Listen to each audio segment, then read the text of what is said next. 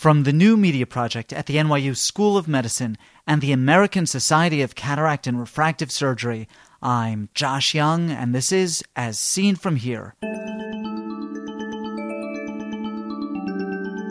On today's podcast, dropping the lens. The population at greatest risk for retinal detachment was the youngest patients, or the younger patients, I should say, and also the patients where there was a delay uh, in vitrectomy. First, this. The Accreditation Council for Continuing Medical Education requires a financial interest disclosure before any CME activity. Dr. Hunyor declares no real or apparent conflicts of interest. No single department of ophthalmology has the best lecturers in every field. Open Ophthalmology is a meta school in which lecturers from different departments have access to ophthalmology residents everywhere. I've seeded this marketplace of ideas with my own course on clinical optics. Who's your department's best lecturer? Let me know and come visit us at openophthalmology.com. Open Ophthalmology. Let a hundred flowers bloom. I know it's never happened to you personally, but perhaps you have a friend who has dropped pieces of the lens nucleus into the vitreous during cataract extraction. What did your friend do? Certainly, there is the impetus to remove nuclear fragments if for no other reason than to bring closure to the case. But what happens if we do wait? What portends poor visual acuity? Alex Hunyor of the University of Sydney has studied just this, and I'm delighted to welcome him to As Seen From Here today.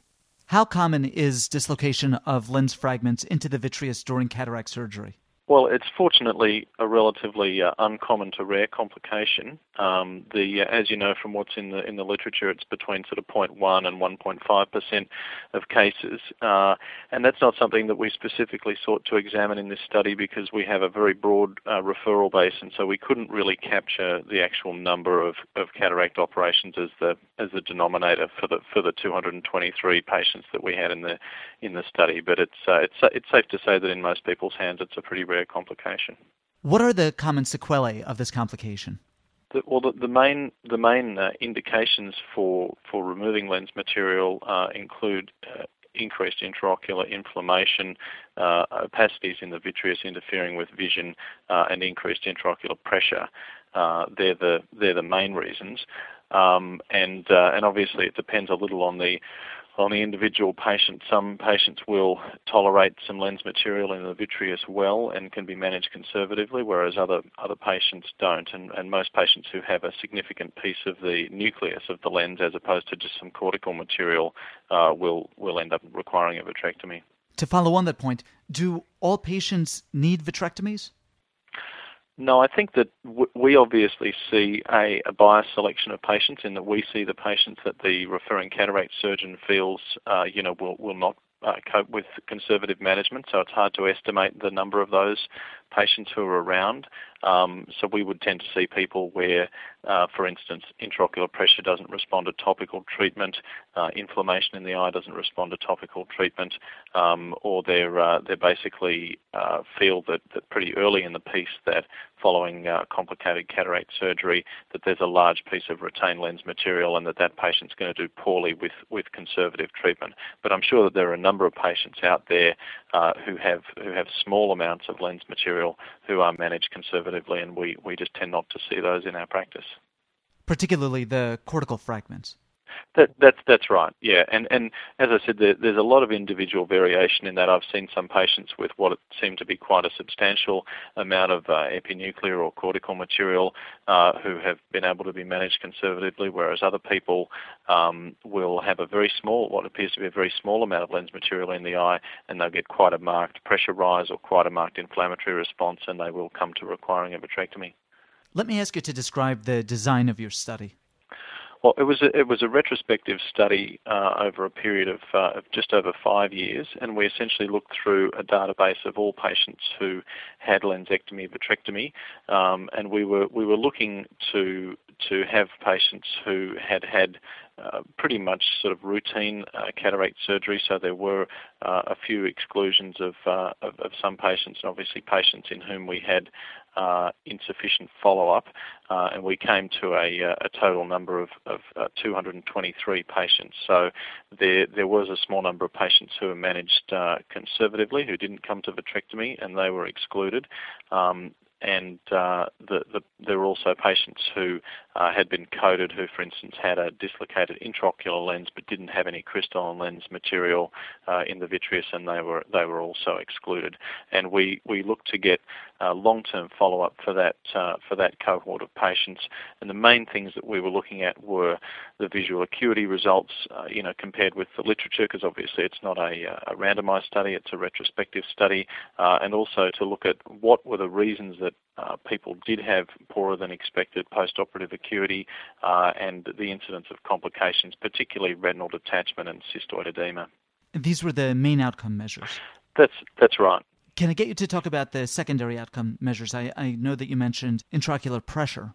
Yeah, so that so that yeah, the, the, primary outcome measures were were assessment of patients with poor vision and patients who either had or didn't have retinal detachment, and the secondary outcome measures were raised intraocular pressure uh, or patients requiring you know continuing glaucoma medication to keep a normal pressure, um, and also cystoid macular edema, and that was based obviously on the, the findings of previous studies looking at, at what are the common complications and what are the common causes for for suboptimal vision. And obviously there's also that group of patients who have pre-existing or unrelated pathology, particularly things like macular degeneration, and that does does influence the results as well. Can I get you to comment on the vitrectomy technique that you used? Mm-hmm.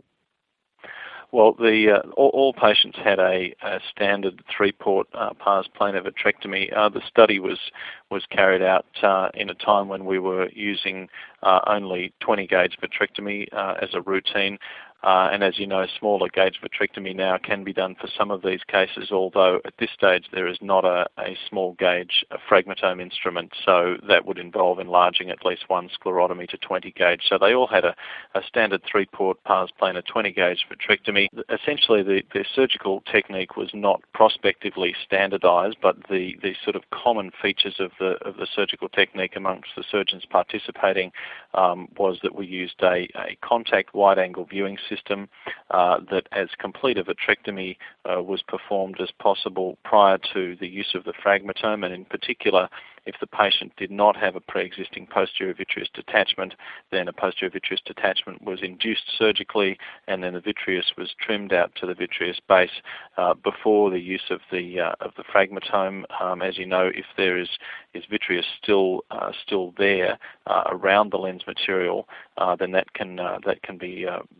interfere with not only the, the operation of the fragmentome but also can potentially be a cause of intraoperative uh, retinal tears and detachment. So that was particular attention was paid to that, and basically the uh, softer pieces, the small pieces of lens material, were removed with the vitreous cutter, so that's mostly cortical and epinuclear, and then the denser material, such as the nucleus, was removed with the fragmentome. Uh, and then following the removal of the lens material, which often involved scleral depression, particularly inferiorly, where uh, some of the material would uh, tend to settle in the vitreous base, uh, then the peripheral retina was uh, carefully inspected 360 degrees with scleral depression. Um, any, any pathology was uh, was treated again, particularly looking for, for retinal tears, and a significant number of patients actually had retinal tears or detachment that were present uh, preoperatively or diagnosed uh, intraoperatively, uh, in addition to that uh, other group of patients who developed uh, post-op detachments. and then after treatment of any pathology and if necessary fluid air or fluid gas exchange, then the, um, the eye was closed. Uh, and, and, I should add that at the beginning of the case, often the first thing that was necessary was to inspect the uh, wound from the cataract surgery and, if necessary, reinforce it with sutures. Uh, often, if the, the, surgery had been complicated and the wound had been enlarged uh, and it hadn't been sutured, then sometimes it was necessary to do that just to make sure there was no problem with wound leakage during the vitrectomy. Alex, what were your findings? What were your results? Well, the um, the main the main findings were first of all in terms of the the overall visual results, um, which we were uh, we were looking at sort of our experience compared with that in the literature. We had 71% of patients who had a final best corrected uh, vision of 612 or 2040 or better, and that was including all patients. And then if we uh, if we excluded uh, patients who uh, in whom we had short follow-up, so less than three months, um, where obviously patients are often sometimes continuing to improve their vision, uh, and also patients with uh, pre-existing pathology such as macular pathology, uh, then we ended up with almost 80% of patients getting 612 or better vision. Um, the retinal detachment rate uh, in the series was 9% overall, so there were 20 cases of retinal detachment. And as I mentioned before, 11 of those cases, the retinal detachment was present uh, prior to the time of, uh, of, vitrectomy, and nine of them occurred uh, following the vitrectomy. Uh, and that was particularly associated with uh, delayed surgery. So, when there was a delay in the patient being referred for vitreoretinal surgery, particularly the greater than 30 days group, uh, and also with patients of a, of a younger age in terms of the, the other secondary outcome measures, so uh, raised intraocular pressure and the occurrence of cystoid macular edema, uh, if we took patients who didn't have glaucoma prior to uh, the, uh, the complication of their cataract surgery, then there was a 5% rate of them still requiring uh, drops to keep their intraocular pressure normal. And then the, the other major thing, which is cystoid macular edema, uh, was found in 23% of patients. And while that's not a major cause of very poor post-operative vision, so 2200 or worse, it is a very significant cause of patients having uh, vision between between 612 and 660, so between 2040 and 2200. Um, and uh, and obviously we're dealing here with a population of uh, of cataract patients who have you know expectedly uh, understandably high expectations uh, in terms of the visual results, uh, and so that's a a major uh, a major problem uh, is is chronic cystoid macular edema in this group of patients. Now, let me break down some of what you said. Mm-hmm. For those patients whose visual acuity was poor after surgery, what etiologies were responsible? Well, the the the main the main problems uh, if you if you take patients who've got uh, poor vision, uh, you know, very poor vision, so worse than uh, worse than 660, uh, that you can basically divide that into patients who've got pre-existing pathology and patients who've got new pathology. So the pre-existing pathology were the sorts of things that you would uh, expect in patients of this age, so age-related macular degeneration uh, and retinal vascular disease. And then in terms of the, the new pathology, um, several patients with retinal detachment who ended up with uh, with poor vision. They had macular off retinal detachments and poor and poor final vision. Uh, three patients who had intraocular inflammation or endophthalmitis. Uh, a couple of patients who did have very severe chronic cystoid edema, and then a few other uh, sort of miscellaneous things. One patient who had a suprachoroidal hemorrhage, one patient who had optic atrophy, and another that had a, a central vein occlusion. And that's the, the patients with very poor vision. Then there's that uh, intermediate group of patients whose vision was uh, between 612 and 660. And again, there were a significant number, about a third of, of that group um, had uh, pre-existing pathology, uh, some macular uh, conditions and diabetic retinopathy, um, and then there were um, there were other sundry sort of conditions. And in the new pathology, uh, the major causes there were uh, cystoid edema and retinal detachment. Um, so they were the, the major the major causes of, uh, of poorer than expected uh, visual outcomes. You mentioned this, but just to highlight this point, what subpopulation was at greatest risk for retinal detachment? The, the population at greatest risk for retinal detachment was the youngest patients, or the younger patients, I should say, uh, and the uh, and also the patients where there was a delay uh, in vitrectomy. Now, we didn't find any any difference uh, in the first few weeks uh, after the complication in terms of uh, the vitrectomy being being deferred for some time. But once the interval was over 30 days, there was a significant association with an increased incidence of retinal detachment. And then in that other group, the the group of younger patients, um, that that's a that's a significant uh, finding uh, and and sort of mirrors the findings of some other studies recently looking at patients who have uh, uncomplicated cataract surgery, where they're finding that younger patients, particularly the under 50s, are at an increased risk of retinal detachment, and that would at least be partly related to the fact that those people are much less likely to have a pre-existing posterior vitreous detachment.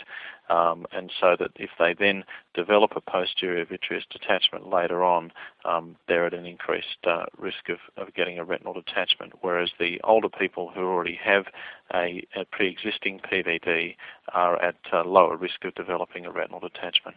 For those patients who suffered postoperative retinal detachments, how far postoperatively did the retinal detachments occur? Well, it was it was quite variable. Um, as, as, I said, uh, about half of the uh, the patients uh, actually had their retinal detachment diagnosed before or during the vitrectomy, uh, and the other nine patients were diagnosed post-operatively, uh, and that was uh, that was anywhere from a, a fairly short interval following the um, the vitrectomy surgery all the way up to five years in the case of one patient. Um, so there's a uh, there's a fairly a fairly sort of long long time after which, as with after any vitrectomy, there can be an incidence of delayed retinal detachment. For those patients who had dropped lens fragments during cataract surgery, some of them uh, had lenses implanted. Some of them wound up being pseudophakic postoperatively, and some of them were mm-hmm. left aphakic did either group do better or, or worse than the other group? No, we we didn't find that um, that there was any difference in the uh, in the groups uh, as to whether or not they were pseudophakic or aphakic by the time they came to have their vitrectomy. Uh, there have been some early studies that that showed that um, patients who had an IOL placed at the time of their original cataract surgery did better than the ones that were uh, left aphakic, um, and and also results to the contrary have been found, and uh, and that's perhaps just a reflection of the uh, of the degree of uh, the sort of complexity of the original surgery. But our general advice to cataract surgeons, and we, we you know not infrequently do get calls literally from the from the OR at the time that the lens material has uh, has disappeared, uh, is that is that if they feel that there's adequate capsular support and that it's safe to insert a posterior chamber intraocular lens into the sulcus, then that's fine. Um, and similarly, if they feel that the capsular support won't be adequate and that an anterior chamber lens is preferable, uh, that's not a problem for that to be inserted either. Uh, but similarly, the, the study results don't show any difference. So if people prefer to leave the patient aphakic and to have the lens inserted at the time of vitrectomy, uh, then that can also be done. So it's, it's an individual uh, preference. How do your data compare with those of prior studies uh, that have looked at this question? Look, I, I, think they're pretty comparable to to the uh, the other larger uh, studies that have been done. As you know, there are a number of uh, of papers on this topic. There is one uh, larger series, which is the one out of uh, Bascom Palmer, with just over 300 uh, cases over a uh, over a 10 year um, study period, and uh, I, I, think that the the in terms of the major outcomes, so the visual acuity 2040 or better, the incidence of retinal detachment, etc., are, uh, are, fairly comparable. Um, and I suppose what it what it highlights, and it was also mentioned in the in the accompanying editorial by Dr. Stewart, that uh, although um, it, it's encouraging that we get uh, quite good visual results in a, in a large number of patients. There are still uh, some some issues and some causes of unsatisfactory vision, and in particular, the incidence of retinal detachment, which uh, which is, is still pretty significant to have a detachment rate of almost 10% in uh, in patients having this complication. What is the consensus about the delay after cataract surgery, uh, waiting after cataract surgery to perform the vitrectomy? Well, I, th- I think consensus is hard to uh, is hard to achieve on this. I think that there there's enough literature that suggests that a a short delay, uh, so in, in, terms of days to weeks, is not going to, to compromise a patient's outcome. Um, so generally, the, there are a couple of, of, sort of scenarios that arise. One of them is that, uh, as you can see from the study, occasionally uh, we will be asked to literally go and uh, and do a vitrectomy uh, on the table um, to to remove retained lens material, or that, that's a minority of cases, uh, or the surgery will occur sort of within a very short time uh, period afterwards. And then there are the other patients where they're usually assessed for for a, a day, a few days, or weeks, maybe by their referring cataract surgeon before they're referred for consideration of vitrectomy. And I think that if the patients have adequate control of their intraocular pressure and inflammation with medical treatment, then there's no harm in uh, in a short delay. Um, but having said that, if it's a lengthy delay of 30 days or more, then we did find an increased uh, incidence of, of retinal detachment. Um, the um, in terms of the sort of conditions for surgery, what we tend to find is if the patients have had, particularly if it's been a fairly prolonged cataract operation, that the cornea may be quite edematous for the first few days post-operatively, and as long as the intraocular pressure is controllable, then it's generally best to wait in those patients for a few days until uh, there is a clearer view to be able to perform the, the vitrectomy. Alex, is there anything else that you'd like to add? The editorial touches on uh, on a few uh, points there. Uh, in particular, the, the potential medico-legal uh, ramifications for uh, for cataract surgeons, and I think that um, it's uh, it's something that um, is is an accepted complication of cataract surgery, and uh, I don't think that it uh, it constitutes uh, malpractice. He he sort of uh, alludes to the fact that uh, that people somehow per- sometimes perceive it that way. I think that uh, if this is a complication that if it's managed well, um, most patients will still have a, a satisfactory uh, visual result, and hopefully it'll be possible to, to minimise the possibility of any of any litigation.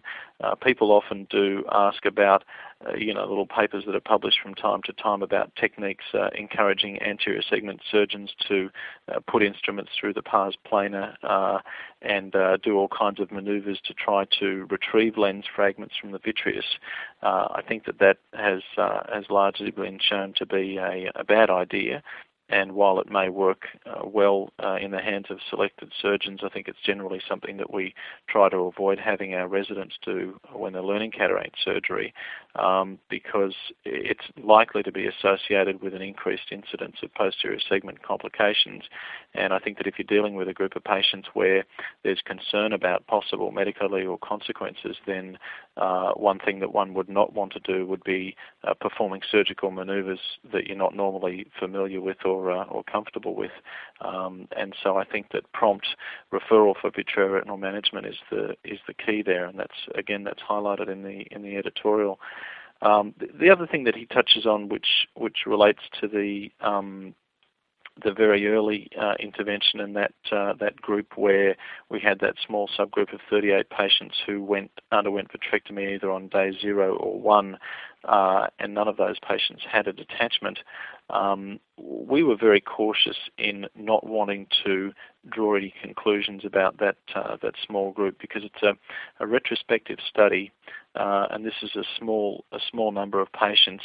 And uh, as he highlights in the editorial, the the main problem with suggesting that that might be uh, the way to go with managing these patients uh, is first of all that a lot of patients are having cataract surgery in facilities that don't have vitreoretinal uh, instrumentation. Um, and also, you would be talking about involving someone in the care of the patient who doesn't already have uh, any kind of relationship with them, and there are obviously concerns about that. Um, and the results from performing two surgeries are, are good enough that it's uh, it's more prudent to uh, have the opportunity to explain things to the patient. I think that's really that's really critical. Uh, we see lots of patients with this complication, and if they feel that everyone's been uh, frank and honest with them, particularly if they've been advised before the surgery that it's a possible complication, um, and the surgeon can look them in the eye and say, "Well, we, we discussed that this, you know, very occasionally happens, and this is what's happened, and here's what we'll do to fix it up." Uh, then I think that patients respond much better to that, and ultimately their their outcomes will will usually be good. Alex Hunyor, thank you so much. Well, I, I appreciate it. I really admire your uh, your energy to be uh, doing this at what's now about 10 p.m. in New York. Alex Hunyor is clinical senior lecturer in the Retina Therapeutics Research Unit at the University of Sydney and vitreoretinal surgeon in the Retina Unit at Sydney Eye Hospital. His paper, Pars plana vitrectomy for the management of retained lens material after cataract surgery, appears in the September 2007 issue of the American Journal of Ophthalmology. Ask questions of Dr. Hunyor or any of our previous guests, or make a comment about any of the topics we've discussed. These interviews are meant to be the start of a conversation in which you participate. Call our listener response lines in the United States dial area code 646 808 0231 In the United Kingdom, dial 020 7558 8275 or Skype jyoungmd. Those numbers can be found on our website as seenfromhere.com. As Seen From Here is a production of the new media project of the NYU School of Medicine and the American Society of Cataract and Refractive Surgery. Be a part of the next podcast. I'm Josh Young.